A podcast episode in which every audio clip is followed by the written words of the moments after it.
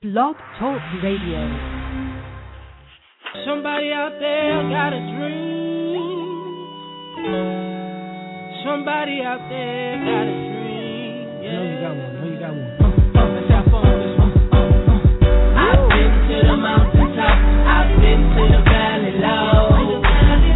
I got myself a dream and I just can't let it go.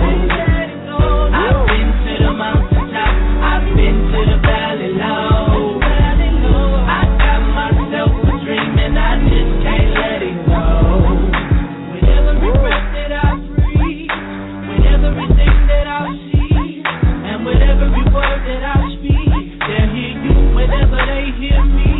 As I sit here thinking on my life, all these hands, all this ice, all this weight, gotta be a price. The music gon' raise them, I'ma raise them right. Look, you see, motion, think money is the remedy when you. Welcome to the Ryan and Bryan Show. It is another Wednesday night, Wednesday night at 9 p.m. Eastern Time. So we are here on Blog Talk Radio. I am one of your hosts, Ryan Green.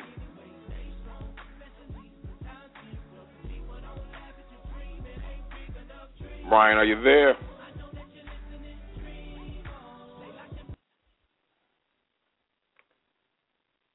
Let's see here. Brian, are you with us? I am with you. Can you hear me now? I hear you now. All right. I'm like, hello. I felt like a ghost, man, for a minute. What's going on? I'm good, man. Doing well. So what's going on with you, man? Man, I'm calling on location, actually, today at the Big House at Michigan Stadium, if you could believe that. I thought the Big House meant jail. Oh, so you're not arrested. What's going on at Michigan Stadium tonight? Yeah, well, I know we're going to talk about Father's Day. One thing that I'm doing today is my godson is in town, and I put him in the Brady Hoke football camp. It's a technique camp. So they had their final game, and I was rushing out of it to make sure that I was able to be on the show tonight, but I am here and looking at one of my favorite places right now, Michigan Stadium. All right, wonderful. Sounds good. Man, speaking of Father's Day, might as well jump right into that, man. How was your Father's Day? Oh, my Father's Day was great. You know, it's funny because, you know, we talk about how fathers don't oftentimes get the same type of fanfare that mothers get for Mother's Day. And as I thought about it, you know, honestly, we don't always want a whole lot of fanfare. We just kind of want some peace and not have to be told to do anything. So I spent a lot of time just relaxing. I had a barbecue with my father and my family, and you know, just had a beautiful day in Ann Arbor and just relaxed. So how about you? What did you do? Anything big? Good stuff. Well, you know, this weekend my daughter's birthday was the day before Father's Day, so celebrated her. We cooked out on the grill. My sister and her kids came over, so just had something real small for her. Love celebrating her, so I did that on that Saturday. Then on Sunday, my fiance we went over her family's house. They had a Father's Day brunch over there, so that was pretty cool. So you know, pretty low key, but I was definitely, you know, for me, I enjoy just the time being with the kids and just being around folks. I didn't have to wash dishes after dinner that night, so that was great. So as a matter of fact, I forgot what we had for dinner that night, but I think I did end up cooking, but I didn't have to wash dishes, so it was all good. So, but yeah. Look, so as long as you enjoy cooking, then it fits within the Father's Day parameters. If you don't enjoy it and they had you doing it, we might have to report somebody to the authorities. Right. See, that's the thing. I had no problem cooking, so it was all good to me. It was no big deal. So, you know, I went on and did that, man. So, hey, happy Juneteenth. Today is June 19th, so it's officially Juneteenth. Do you celebrate Juneteenth, man? You know what? I actually, I kind of do celebrate it, and I say that because here in Ann Arbor, we actually have a Juneteenth celebration. Where a lot of the black folks in the area go to this one park that's in kind of a historically black neighborhood, which isn't as black anymore as, you know, as happens in many cities. But we actually go to this park and do some just some cooking out and reconnect them with some folks that we may not see throughout the year. I did not do that at all. So today I celebrated Juneteenth by slaving at work and not exercising my freedom. How about you? Yeah, I don't do anything for it either. But for those who maybe listen and wonder, what it is, let's go ahead and get that information. Juneteenth, also known as Freedom Day or Emancipation Day, is a holiday in the United States that commemorates the announcement of the abolition of slavery in the United States of Texas. Celebrated on June 19th, the term, I'll just stop there because I don't know what the rest of that says. But, yeah, that's from Wikipedia. So pretty much, it's in the last slaves got notified that the slavery was over, and it was like almost 3 years, a little over 3 years later after the Emancipation Proclamation when they finally found out that they were free. So, it's kind of funny, man. Can you really imagine that day in Texas when somebody came to the plantation and told the slave that he was free? I mean, honestly, yes. What do you think he really did at that point? Right. With no laws protect him. I mean, did he just drop the hoe and was like, hey, I'm damn these chains, I'm going back to Africa? Or well, I mean, I wonder what happened. Even on top of that, not just that, but to find out that you got the letter 3 years late, I think, how do you deal with that? Wait a minute, like, what? You mean I've been free for 3 years, but took this long for it to get over here to Texas? Yeah, right. I don't know. You just drop everything in the place. Jokes aside, man, I mean, by the time slavery ended, there were, most of the slave population, that's the only life they knew. So it would be interesting, just to kind of think as a slave, what does freedom actually look like to the average slave, or how, or, even mentally. So I mean, we could go on a tangent on that, but that's pretty remarkable just to start digging deeper into that. Yeah, absolutely, and who we need to ask about that? We need to ask the answer. Sean Hamilton. Yeah, we're gonna have him on next week anyway, so maybe we'll ask him that question. We know he can fill us in on exactly what happened. Right. I'm sure he's read at least half a dozen slave narratives that chronicle how they felt after Juneteenth. Probably got handwritten notes that he saw in a museum or something and was reading them. So, yep, absolutely. Right. So, man, and let's see, and just for people to know, I'm sorry, 646-652-2647 is the number to call in, 646-652-2647. There were so many things going on that we just kind of, had so many topics. We're just going to kind of talk on a bunch of different things this week's show. But feel free as you're listening to call in and chime in on any of the conversations that are coming up. We had a lot of different topics that were happening in the world as well as brought up in the R&B group. So this week's going to be one of those kind of weeks where we just kind of grab some of the topics and just kind of touch on them and give our opinions on things. One other thing, did you watch the game last night, man? They're talking about this is one of the greatest NBA Finals games in the history of the NBA playoffs, calling the Spurs the most epic collapse and giving away of an NBA championship. What was your take? I watched the game, and it was stressful for me because I'm sitting there cheering for the Heat. So, games like that, I don't necessarily appreciate the greatness of them when your team is the one about to get sent home, or I should say the team you're rooting for is about to get sent home. So it's kind of like the same thing with the Super Bowl. I wasn't thinking that the Super Bowl this year was the greatest game because my team almost lost. But what did you think about the game last night? Now we got a Game 7 NBA Finals in Miami tomorrow. Well, I did watch the game, and I watched bits and pieces of it, not because I wasn't. Actually, I haven't been too engaged in the NBA Finals lately, but for whatever reason, I did tune into this one, and I kind of felt like when I was watching the game, the Heat started falling behind. So I turned it off and waited to hear what was going on. And when I turned it off, they would come back from behind. And so I watched. I didn't catch the big Ray Allen shot.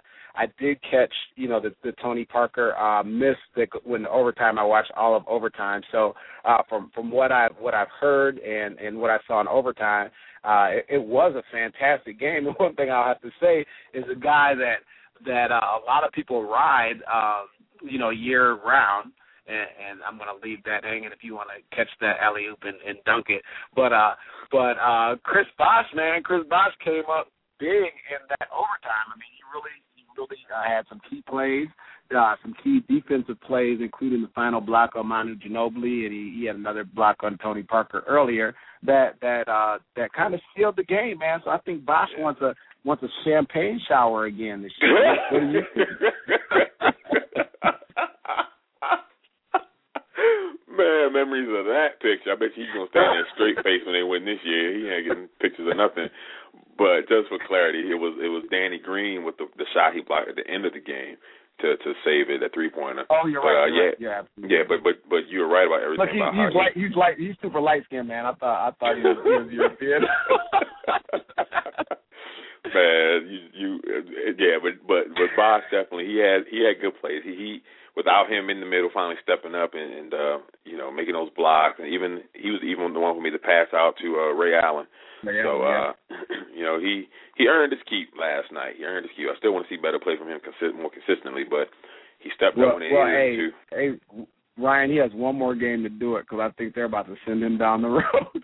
I don't look at stats, but I just you know, they talk about the big three, and I'm like, man, I don't know that Bosh's stats really stand up to some of the elite centers. But honestly, I don't know because I haven't really been following the NBA super closely this year. So you'll have to find that out. I don't know if it was on the show or I said it in the group, but, yeah, I definitely think he's going to be gone. If not next year, whenever his contract is up, I don't think they're going to extend him. I mean, I think they were exposed and realized that he's just not strong enough. He's not big enough and gives them enough on a consistent basis. So I don't know. We'll see what happens with him. You know. Yeah, he doesn't have that heart to be down low more than anything. I mean, I think a lot of times rebounding and post play and paint play is all about just wanting to be there. And even though he's down there with all the men, he doesn't really like the thing. But anyway. Ooh, you just shoot him off tonight, huh? Look, man, I said I was at the big house, man. I'm excited. Man, I tell you what. Well, I hate to bring your excitement down, but I got some sad news. We always have some sad news right before the show comes on. Did you ever watch it? Were you a Sopranos fan, man? You know, actually, I was a Sopranos fan. I wasn't initially, but I do recall while I was in business school watching like three seasons back to back to back. So the new today's news definitely kind of hit home for me. Yeah, I knew of the show. I didn't really watch it. Didn't have HBO a lot during that time. But James Gandolfini passed away today, 51 years old. So right now they're saying it looks like it might be a heart attack. So that's about all the information. I mean, just got the information about an hour ago before we went on the air. So that's pretty sad news, but lost another one. Yeah. So he passed away today. Dying at 51 years old, there's nothing, nothing really happy about that. So you know, condolences to his family. I'm sure that they're dealing with a lot. And he was over in Italy when it happened, so, you know, that right. That on top of it, I mean, just trying to get back to the United States, it has to really be a tough time for them. Yeah. So we wish their family the best. Absolutely. So, all right. On the happier news, man, we got a lot of stuff we want to talk about today. So I'm trying to figure out where we want to even start. So many different. You know what? We're gonna start with some serious information. Let's start with the news that came out today that obesity is now being considered a disease. Had you, you know, I'm trying to get more information on this and figure out exactly what that means and what and people are talking about it right now in our Facebook group, but you know, the American Medical Association today has classified obesity as a disease. So they're saying it's like diabetes, cancer, what other diseases are, you know, just any other disease. That's what they're saying obesity is. So I'm kind of it's a mix and still trying to figure out what all this really means for people who are obese. But you know, what do you think when you heard that? Your first thoughts? I was wondering what it was all about. Just like you, I someone made a good point today on the radio that, you know, obesity has been being treated like a disease for quite a long time, because what I understand is this new classification basically makes it harder for an insurance company to deny coverage for weight loss drugs or you know, visits to the nutrition and that type of thing. So it really gives an obese person more options in terms of getting financial assistance through their insurance program. So that's what I found out. I mean, when I first heard it, it really was like it wasn't even news. Like I said in the group, I'm like, man, let them come out with a vaccine for obesity, and that would actually be more news to me, because it kind of is treated like a disease anyway. Yeah, I mean, I guess when you look at all the diseases that obesity actually causes, you know, I don't know. I guess now you can get the medical help you need before you actually get the diseases that come from it. So we'll see what happens. I don't know. I think, you know, I'm actually working on some things right now to help fight that, trying to get myself more fit and really focusing on youth as well and fighting youth obesity. So working on some things as well. So it's something that definitely an important subject that needs to be addressed and dealt with. But, you know, it was just kind of one of those things that, okay, we got to see some more information and learn more about what's going on with that. But I guess, you know, it also seems, I know I don't think the insurers are happy about it, that's for sure. Right. Because now there's just more money out of their pocket that they're going to have to cover different, you know, coverages for that. Well, right. First Obamacare, now this. Right. It's not a good time to be Cigna Health or whatever. So. Yeah. So, all right. So let's see. Wanted to talk about that. Let me see. So, you know, we'll go to the next thing, because when you talk about Obamacare, now this, there's going to be some people who are pretty outraged about this whole thing, man. And one of our friends in the group brought up a good subject today that I thought would be fun to go through. He talked about outrage fatigue. And he discussed about how people are just so quick to get outraged about everything. And so the question came about, what are you just tired of people being outraged about? So one of the things on my list was, I can't even find my first two. I'll tell you what, one of the things I listed that I was outraged, I tired of people being outraged about, was racist. You know, and it's funny because now today I saw the thing going around about Paula Dean. I still haven't confirmed whether or not it was true or not, but apparently she's in some scandal about some things she said. But you know what? I'm tired of being outraged about racists. We know they exist. They're not going to go anywhere. They can feel what they want to feel, you know, and it's not like it's a surprise anymore. So people are, okay, I can't even talk. I found out the first one was, I can't even say that one. So,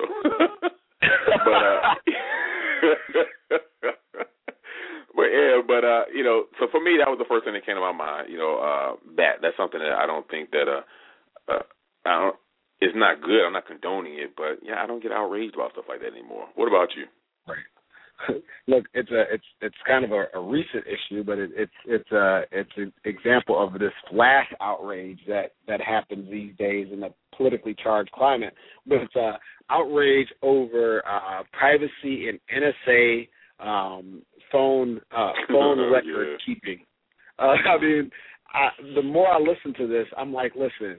Number one, if they're looking at millions of phone records, and you know, from an aggregate standpoint, and they're only looking at specific patterns, and you're not calling Yemen to, you know, to make a deal with, for some uranium. You shouldn't have to worry about it. I mean, to get outraged about that, in my opinion, I'm just like, listen, when I saw Enemy of the State, and I think we talked about this on the show, I can't remember, but, you know, Enemy of the State, I already knew that this was happening. It's happening, and, you know, all this outrage over this is really, you know, it's irritating, because as soon as something happens and we don't have some type of information, then people will be upset about that. You know, it's like, you know, people are going to be upset about everything. It's a catch-22 on almost every topic. So I'm tired of, I'm outraged about people being outraged about this NSA phone record scandal. Yeah, and we're going to go to a break real quick. But one thing I'm outraged about is what we're going to talk about. I'm tired of the outrage, rather, what we're going to talk about on the other side of the break is about all these money-hungry pastors taking money and just doing things that aren't right. You know, I'm tired of the outrage because look, we know everybody ain't perfect. We know there's bad people out there, but there's so many more good preachers that are doing it the right way that don't get any credit for what they're doing. And you find one little knucklehead that found a way to influence people, and we're going to talk about it on the other side of the break. I'm tired of people being outraged about it like they don't expect it. So anyway, we're going to talk about that in 1 minute. Listen to the Ryan and Bryan Show on Blog Talk Radio. Be right back after this. The week after Christmas, I received a notice from my mortgage company. They were about to foreclose on my house. I called my provider law firm and I told them what was happening to me. They helped me understand my rights and what my options were.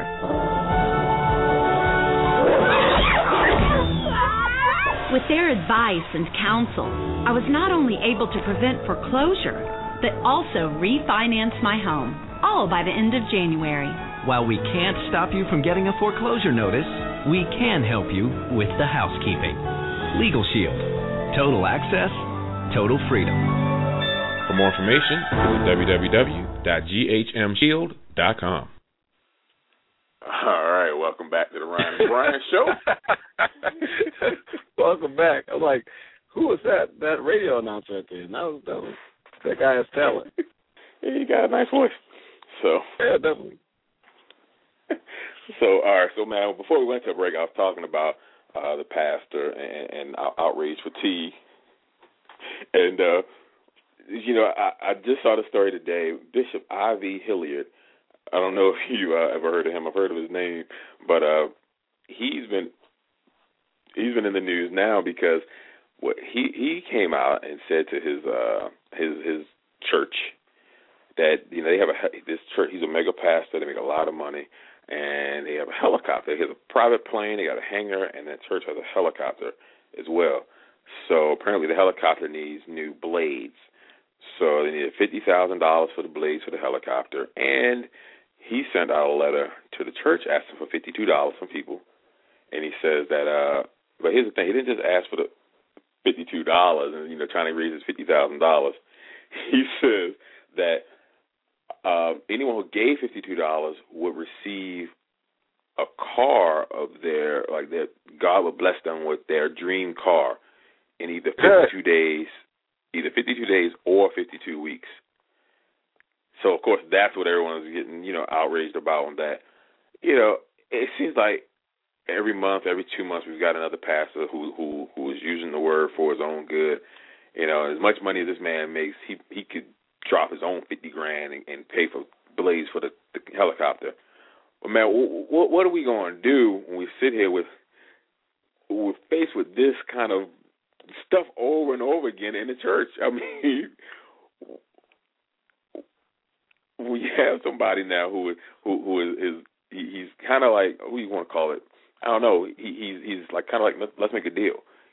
Because I'm like, if I'm one of those parishioners who I'm waiting 52 weeks, I didn't donate for the helicopter fund, and I still don't have my car. What do you do then? So, right. Yeah, I mean, I think there's a bunch of different issues that are wrapped up in this, in my opinion. The first thing that there's a saying that says if it sounds too good to be true, it probably is. And you know, I that's what I think about when I think about these prosperity preachers in general. So you know, if you go to church and 99% of what the pastor is saying is, you know, you're just waiting on your blessing, you know, and 80% of those things that they talk about are either cars, cash, or clothes, then you know that should be a clue as to, you know, the type of minister that you're under, and you shouldn't feel slighted when he's taking the church. I mean, when he's taking you for your money, because you have to be smarter than that and kind of see the signs. So that's the first thing. The second thing, in my opinion, is, you know, when you start hearing people that are downing churches in general or mega churches in general based on these people that do these things. I mean, most of the people that are really down on them are people that don't attend church anyway. You know, I mean, the same criteria isn't applied when you're talking about banks. I mean, you have people that are like, man, I wouldn't go to a mega church because these mega church pastors will steal your money. Well, man, you know, there are banks that steal your money. You don't say, I'm not going to do business with a bank anymore. So, you know, so that's the other piece where I'm just like, you know, if you go to a mega church and you have something to say, that's one thing.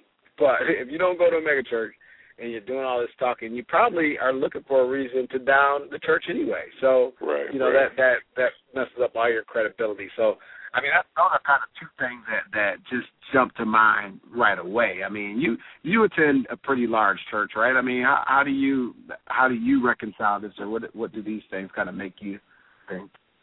Yeah, I have a church. I go to a large church. There's no helicopters and airplanes there, though. But, you know, it's just I don't know, the whole promising you're going to get this for that. That was just so clearly a violation of what, misconstrued. Is that a word? Misconstruation. Clearly misconstrued, you know, the word, and try to use it for its own good. So definitely against that, man.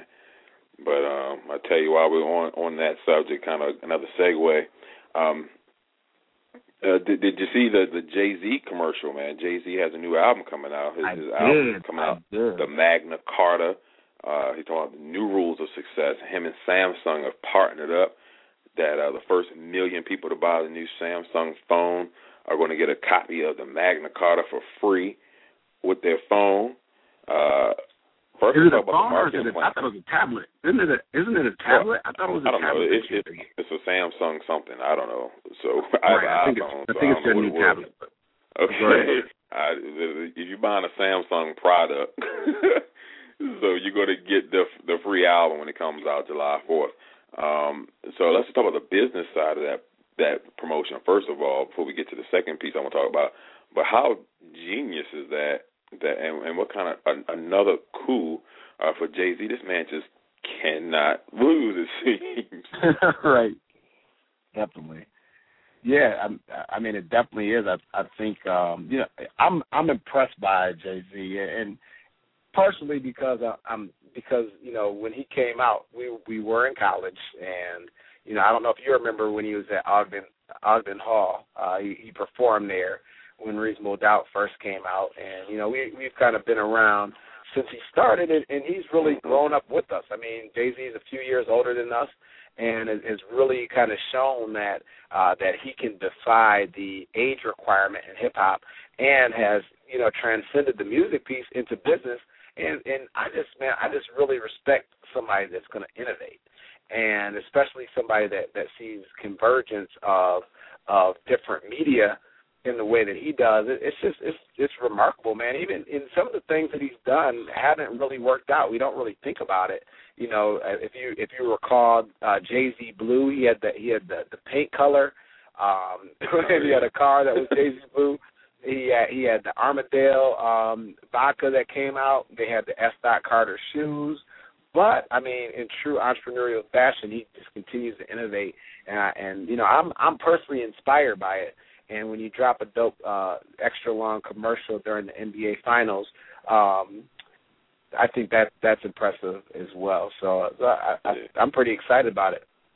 Don't know if I'll be buying a new tablet to get his album a few days earlier, but I'm glad he's still swinging the Batman and trying it. I know you're a big Jay-Z fan. What are your thoughts about it? Yeah, I mean, I think as well it was genius, and I'm definitely more so a big businessman Jay-Z fan, you know, so much more so than the rapper Jay-Z, even though I still think he's the best out there. But, you know, you look at this, it's like, wow, a million, and Samsung bought what I think I just found out, they paid $5 per CD. So they've bought, you know, 1 million copies of a CD. So that kind of segues to the next piece. So you're talking about an album being platinum before it even is released. However, SoundScan said today that the rules are you don't get credit for bulk sales like that when you're giving away free music. So right now, SoundScan is not planning to give them any credit for those million albums sold through Samsung because Samsung is giving them away. So right now, Jay-Z is kind of saying, you know, speaking on Twitter about it and everything and trying to figure out what's going to happen with that. So this big plan he had might not actually, it's going to get him still the record sales, but it might not get any credit for it. So we're going to see with that. But, I mean, this guy, he's doing that with the, I didn't know he had an album coming out. So that's crazy. Me either. Me either. That's the thing. And it's coming out like in 3 weeks. You know, right, it's like usually something leaks, man. You got to be down with the Illuminati to keep the secret like that. I mean, sorry. I didn't mean that. I didn't mean that. So, and Kanye just dropped his album yesterday. So, that just came out. So Jay's coming out 3 weeks after him. I mean, I haven't heard any singles, anything from Jay's album. Kid, dude. And Kanye dropped a kid.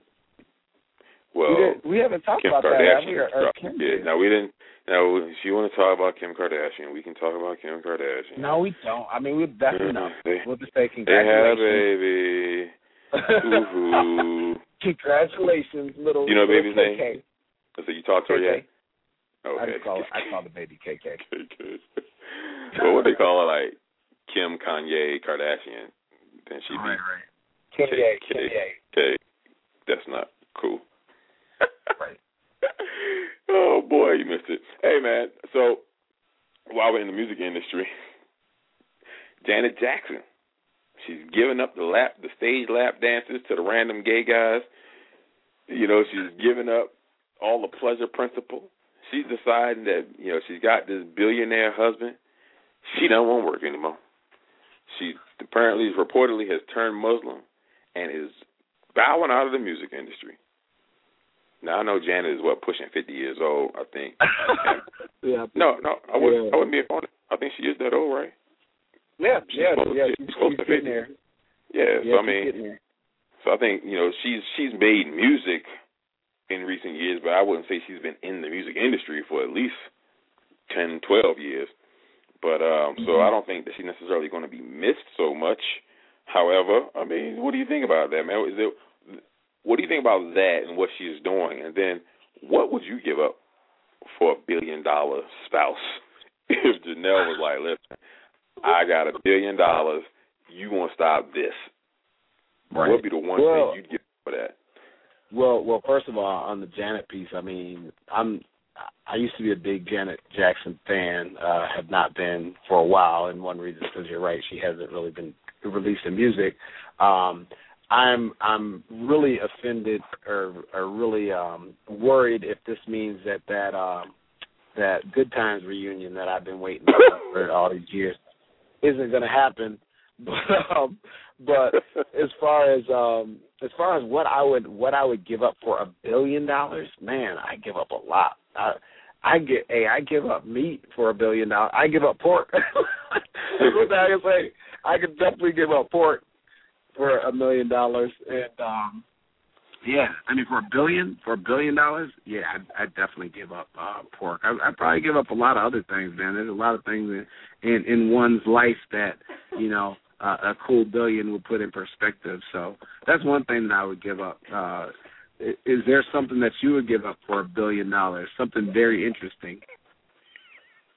I'm mad that that's all you could think of. I couldn't think of anything. Look, what else? I mean, what am I going to give up? My house? I mean, of course I'll give that up. I have other stuff. I mean, what else should I give up? Should I give up? I wouldn't give up my sex. She wouldn't give up laughter. Well, not necessarily give up, but I mean, even change. I mean, because Janet went from Jehovah's Witness to Muslim. So what if Janelle wanted you to start wearing kilts or something for, you know? I would rock the Kanye kilt for $1 billion every day, daily. Yeah, I would too. Yeah, I'm not even going. Yeah, right. There's not much I could think that I wouldn't say. All right, we can talk about that. Right. I wouldn't change my religion. Look, glory, I wouldn't change my religion, glory, but I would, I'd wear the Kanye kilt for $1 billion. Yeah, absolutely. Me too.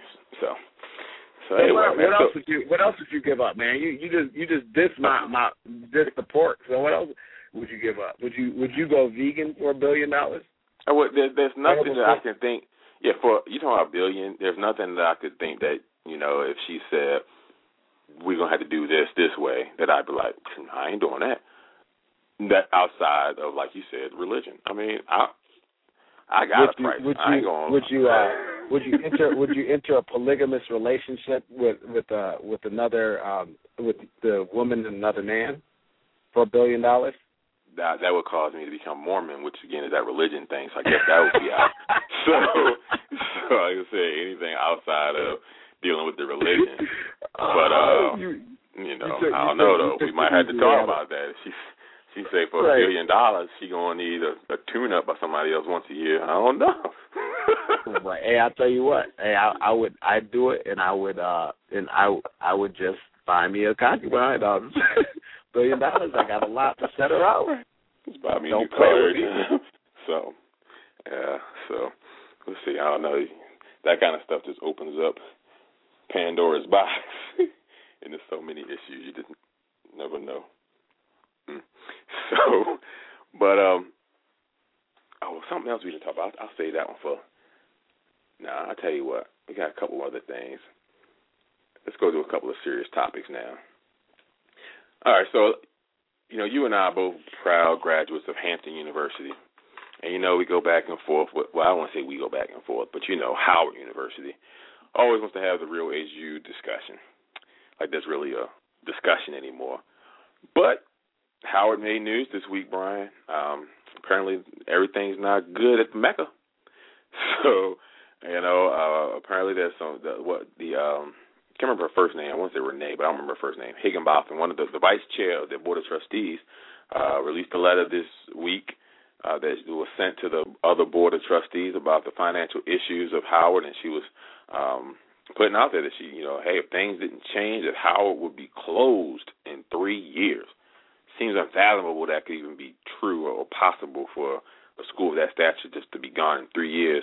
But she said about the gross financial mismanagement, talked about just other things that was going on, the lack of enrollment, the fact that it's harder for students of need to get loans to get to school.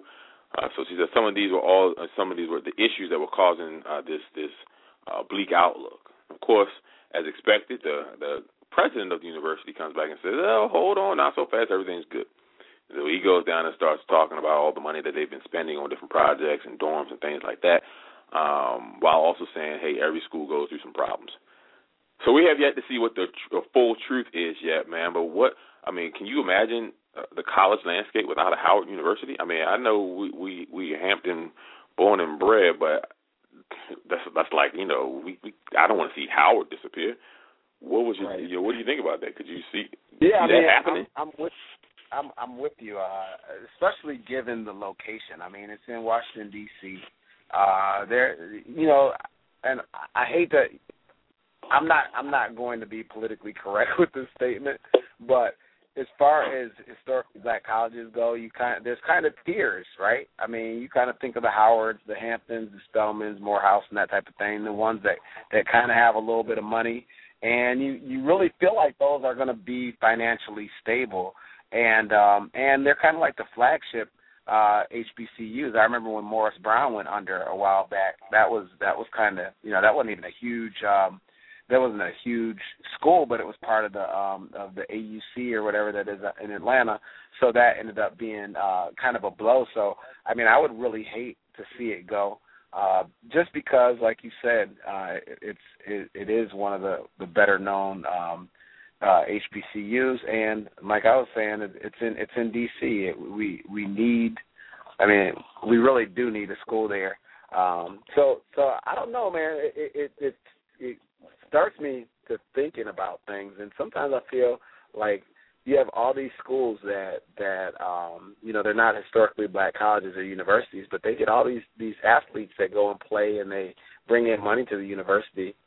I wish that it would be nice to see a black school at least get some of that revenue stream as well. Even though from what I understand, Howard has a bunch of mismanagement of the money.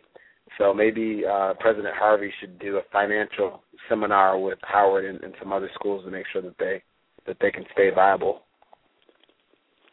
Yeah, now I think that we joked about the idea of Howard buying Hampton. I mean, Hampton buying Howard and making it a Hampton North, you know, and right. Just some of those ideas. I think that if anybody's going to be able to save it, if things are really as bad as, you know, said to be, then, you know, Dr. Harvey would be the one to come in there and be able to at least, you know, help them and help get things in order. If this man, somebody, you know what? Somebody needs to call Barack Obama. Barack Obama can fix this if anybody can. You know, he's like the wizard. Well, you know, Barack Obama hasn't been to Howard yet. You know, he's been to Morehouse, he's been to Hampton. So maybe he knows something that we don't know. He's not going to see Howard yet. I thought he'd been to Howard, but maybe I guess not. I thought he said he'd been to Howard. I could be wrong. You know, as far as I know, he hasn't. I know that he didn't call Howard's band to march in his inauguration. He called Hampton's band too. So I do know that much. So we'll see. But yeah, like I said, we definitely hope that things get right with them. You know, and the thing is, you hope that the alumni, you know, will rally around the school. But then, you know, this is an ongoing thing. This is an annual type thing. It's not like they have a second mortgage they're trying to pay the balloon payment on. You know, this is something about, you know, their annual budget. You are not serious. You're not huh? What? Go ahead. I'm sorry. No, I mean, I saw it on TV before. I just thought that, you know, that's what everybody has the big fundraiser rallies for. Hey, God, our mortgage had the balloon payment. Dude, we're gonna lose the house. So, you know, that's what I'm saying. It's not like it's a one payment problem at Howard. This is a annual budget type deal. So, you know, even if you had all the deficit. Right. So even if you had all the alumni rally around for 1 year, what's going to happen next year is what I'm trying to say. So, you know, I don't know. We'll see what happens with them. Well, they could rally the alumni. They could rally the alumni this year, and then next year they could get Turbo and Ozone and do the benefit to save the school. And just continue to get people to help out every single year. They could do that too. So, got to do some creative financing, Mr. President. What is the president's name at Howard anyway? Rabot. That's his last name, Rabot. Okay. Yeah. So maybe they can get Shy, Diable Planets, all the groups that come out of Howard, do a big charity concert over there by the MLK Memorial. You know, it could be huge. Right. It could be huge. Yeah, Diddy went to Howard. Too, so. Yeah, but no one's checking for Diddy anymore. So sorry, I'm just joking. But he knows people. He knows people. Yeah, right. I think that's the first thing everybody said. Diddy can pay it, but we'll see. We shall see. So, something else is on a serious subject. This question came into the group. I'm gonna go ahead and read it. Since my daughter is growing up, I have made it a sense of urgency to talk to her about sex, drugs, peer pressure, bullying, her feelings, etc. My concept is that if I am approachable, then it will be easy for her to talk to me about it. It has helped, but I tell you, my heart is heavy with the things that our youth are facing these days. It's serious business for them out here. Last night we talked about peer pressure, and she said, yeah, I know about peer pressure. Stuttering, I asked her to explain. She told me that she was offered some marijuana from one of her best friends.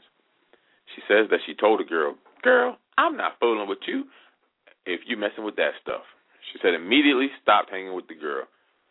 So the guy asked why. She said that that's not the direction where she wants to go, plus she knew her daddy would kill her. So the question came, and how do you have these conversations with your young people? And you and I both are daddies of little girls. We have daughters. We deal with a lot of youth. So the question is on the table, man. How do you start these conversations? How are you proactive about these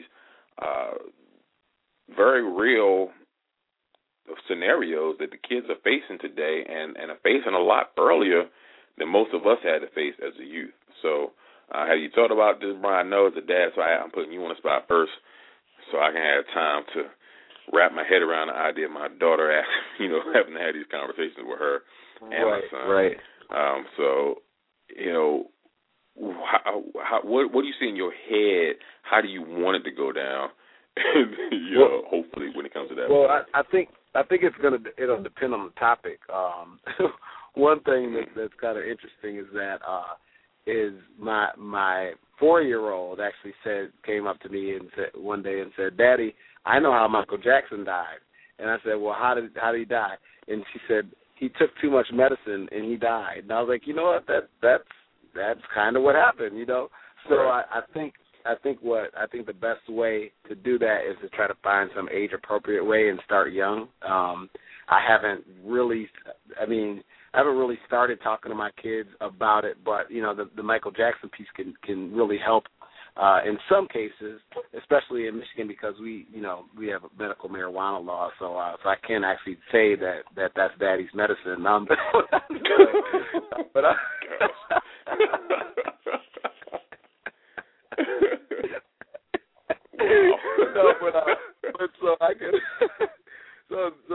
what I think. I mean, by the time your kids are in middle school, I think you should really start talking to them about drugs.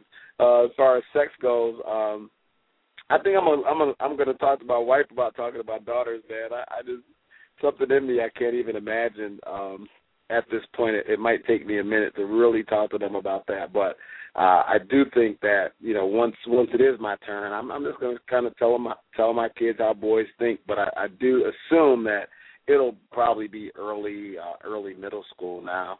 So now that you've had some time to think, what were you able to think of in the last 30 seconds? Well, one, first and foremost, I hate to tell you, but you have to do it before middle school. If your kids are like mine, they'll start asking you questions, mainly because the other kids already know. So that's the issue. So hold on. And you know what I forgot, because we learned sex ed here in 5th grade. So is that about the time? That's like a year before middle school. So yeah, I mean, that sounds about right. And see, and I don't remember getting any letters about them doing anything about sex ed in elementary school. So unless it happened and I forgot, I missed it, I don't think that it's even done in elementary school here yet. But what? Wait, hold on. Back that up. So when you were growing up, they didn't do it in elementary school either? They didn't talk about that? Yeah, we didn't get it till middle school. Wow. Yeah, we did. We got it in 5th grade. Actually, I got it in kindergarten, which is another story. But oh, wow. Yeah, I mean, maybe that's why Baltimore used to be the teen pregnancy capital of the world, though. I don't know. But and that's not a joke. That's what it was. It doesn't happen through kissing. Look, it doesn't happen through kissing. I don't know. Nah, people was doing more than kissing back then. But, but, like I said, you'll have other kids. I remember my daughter, she just finished 3rd grade, but I remember last year, she's coming home and she's talking about what parents do and where babies come from, because some other little girl felt it was her responsibility to share all that she knew with her friends in the class. So it was like, wow, now you really got to start explaining this thing and what it is and what it's supposed to be used for. So I think it's important, though, that they get both the father and the mother's perspective, because, for both, son and daughter. That way they can get the perspective of the person of the same sex, but then also find out how it affects the person on the other side, or how the person looks at it. I was able to tell my daughter, what guys think and how her actions will affect, what they do and things like that. So, and the same for my son who's going to the 6th grade, and so far, my daughter's the one I'm concerned about because she's the one always bringing it up. My son just kind of has blinders on to the whole thing. My daughter, she almost crashed the car one day. We were riding home, and she asked me something. I forgot the exact question she asked, but she asked something about a stripper, what's a stripper or something like that. And I think she knew what it was. She's asking me something about stripping. I'm like, oh, my God, so... And that's from... Is this a little... She's a dancer in Miss A's dance class, too, huh? Yeah, she is. Yep, she is. So, luckily they don't take pole dancing in Miss A's class.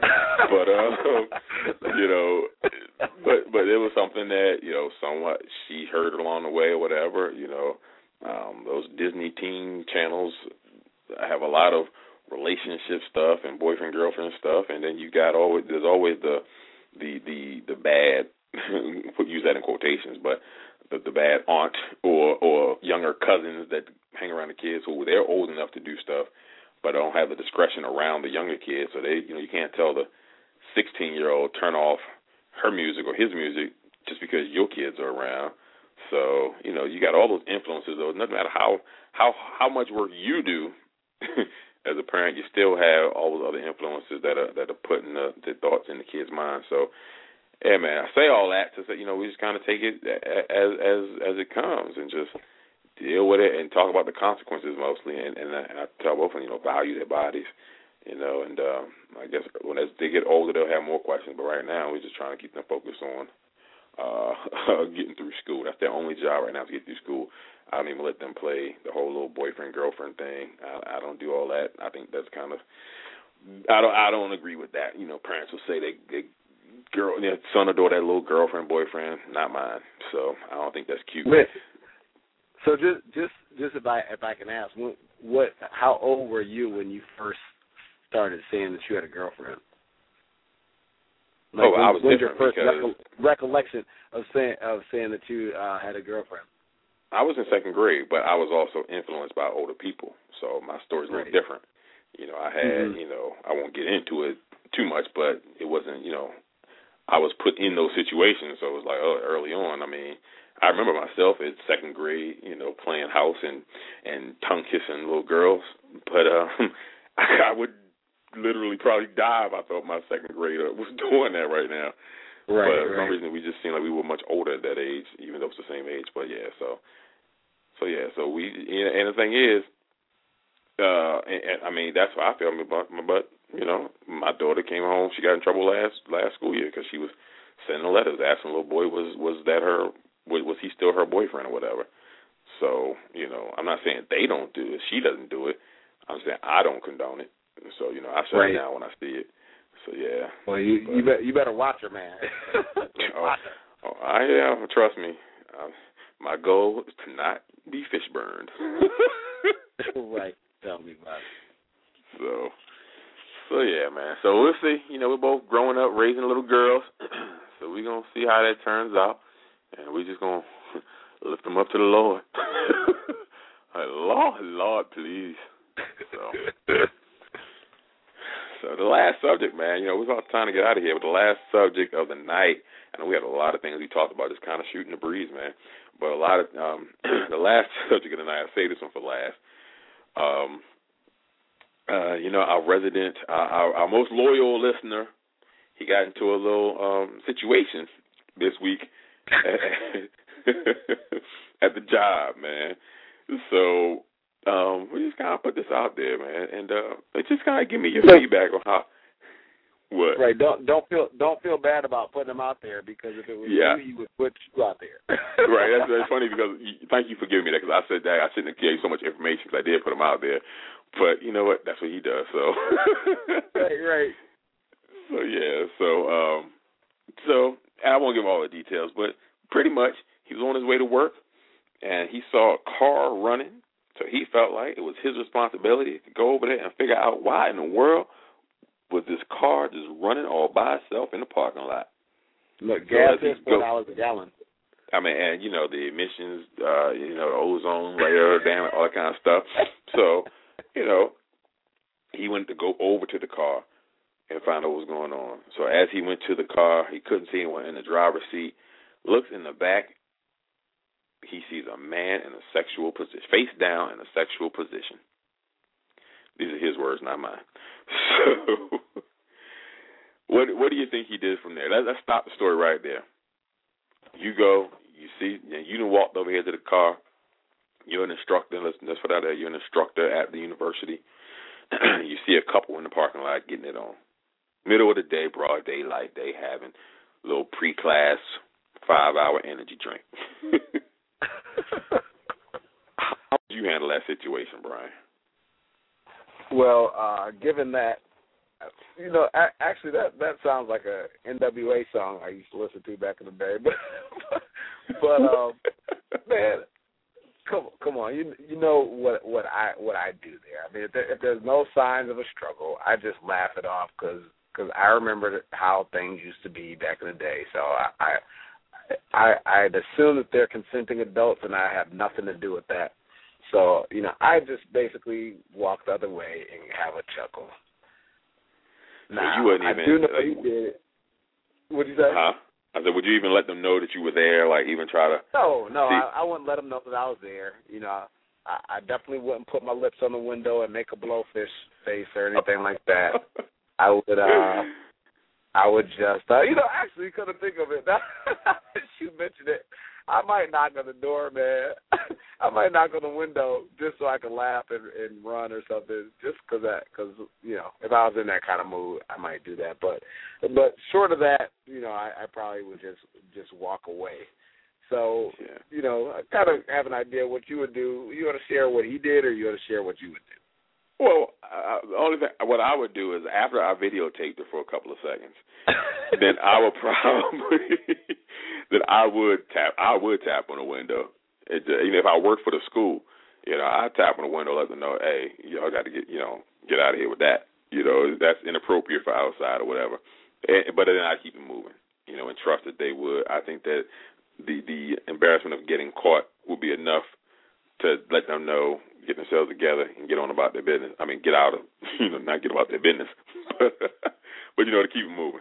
But what actually happened in the situation was the guy who saw it, he turned him into the police. So I was at campus security, I guess.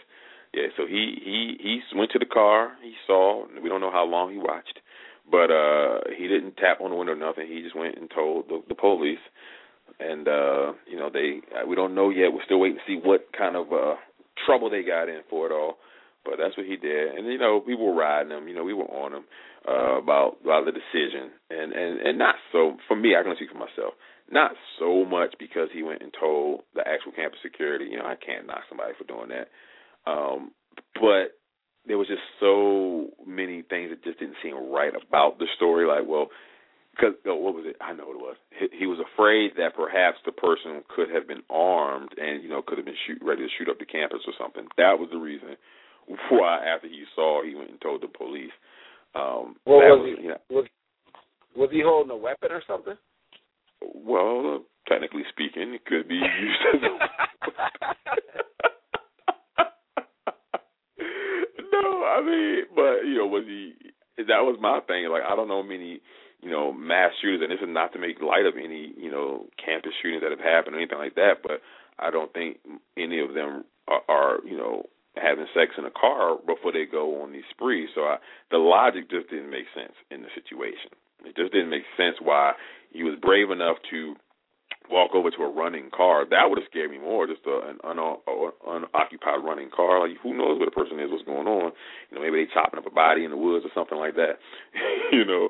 But to be brave enough to go through that and then get scared because you saw sex and go tell, that just seemed kind of weird to me. But, you know. Well, you know, it's funny because I think that's the second call to the police in at least 3 weeks from this individual and things that are happening in the parking lot. So, you know, I think he might want to consider this carpool, man. Take the bus. There's too much craziness happening in that parking lot. Well, maybe just get his dad to drop him off at the job on his way to work. Maybe that's it. He's trying to keep his dad in business by getting people arrested. Like with his Transformers lunchbox, walking into the school with his name tag on. My class is room number 105. Right. The Jeffrey Whitaker name tag. Man. Anyway, well, that's the end of another show.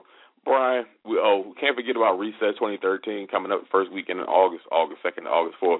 Go on www.robryshow.com. Now you can go ahead and reserve your hotel room at the Renaissance. All information is on the website. Brian, tell them how else they can listen to us throughout the week. RyeBryShow.com on the net. Twitter /RyeBryShow, the RyeBryExchange.com, or Facebook.com/RyeBryShow. Thanks so much for your support. Have a wonderful, wonderful night. Talk to y'all next week. Peace. It's all right now, gotta huff and puff and blow the wall right now. Don't aim for the block, aim for the stars. Neptune, Saturn, Uranus, and Mars. So even if you fall, you can land in the cloud. Better aim for a mansion and land in a house. Sky ain't the limit no more. Look past that. See the finish line.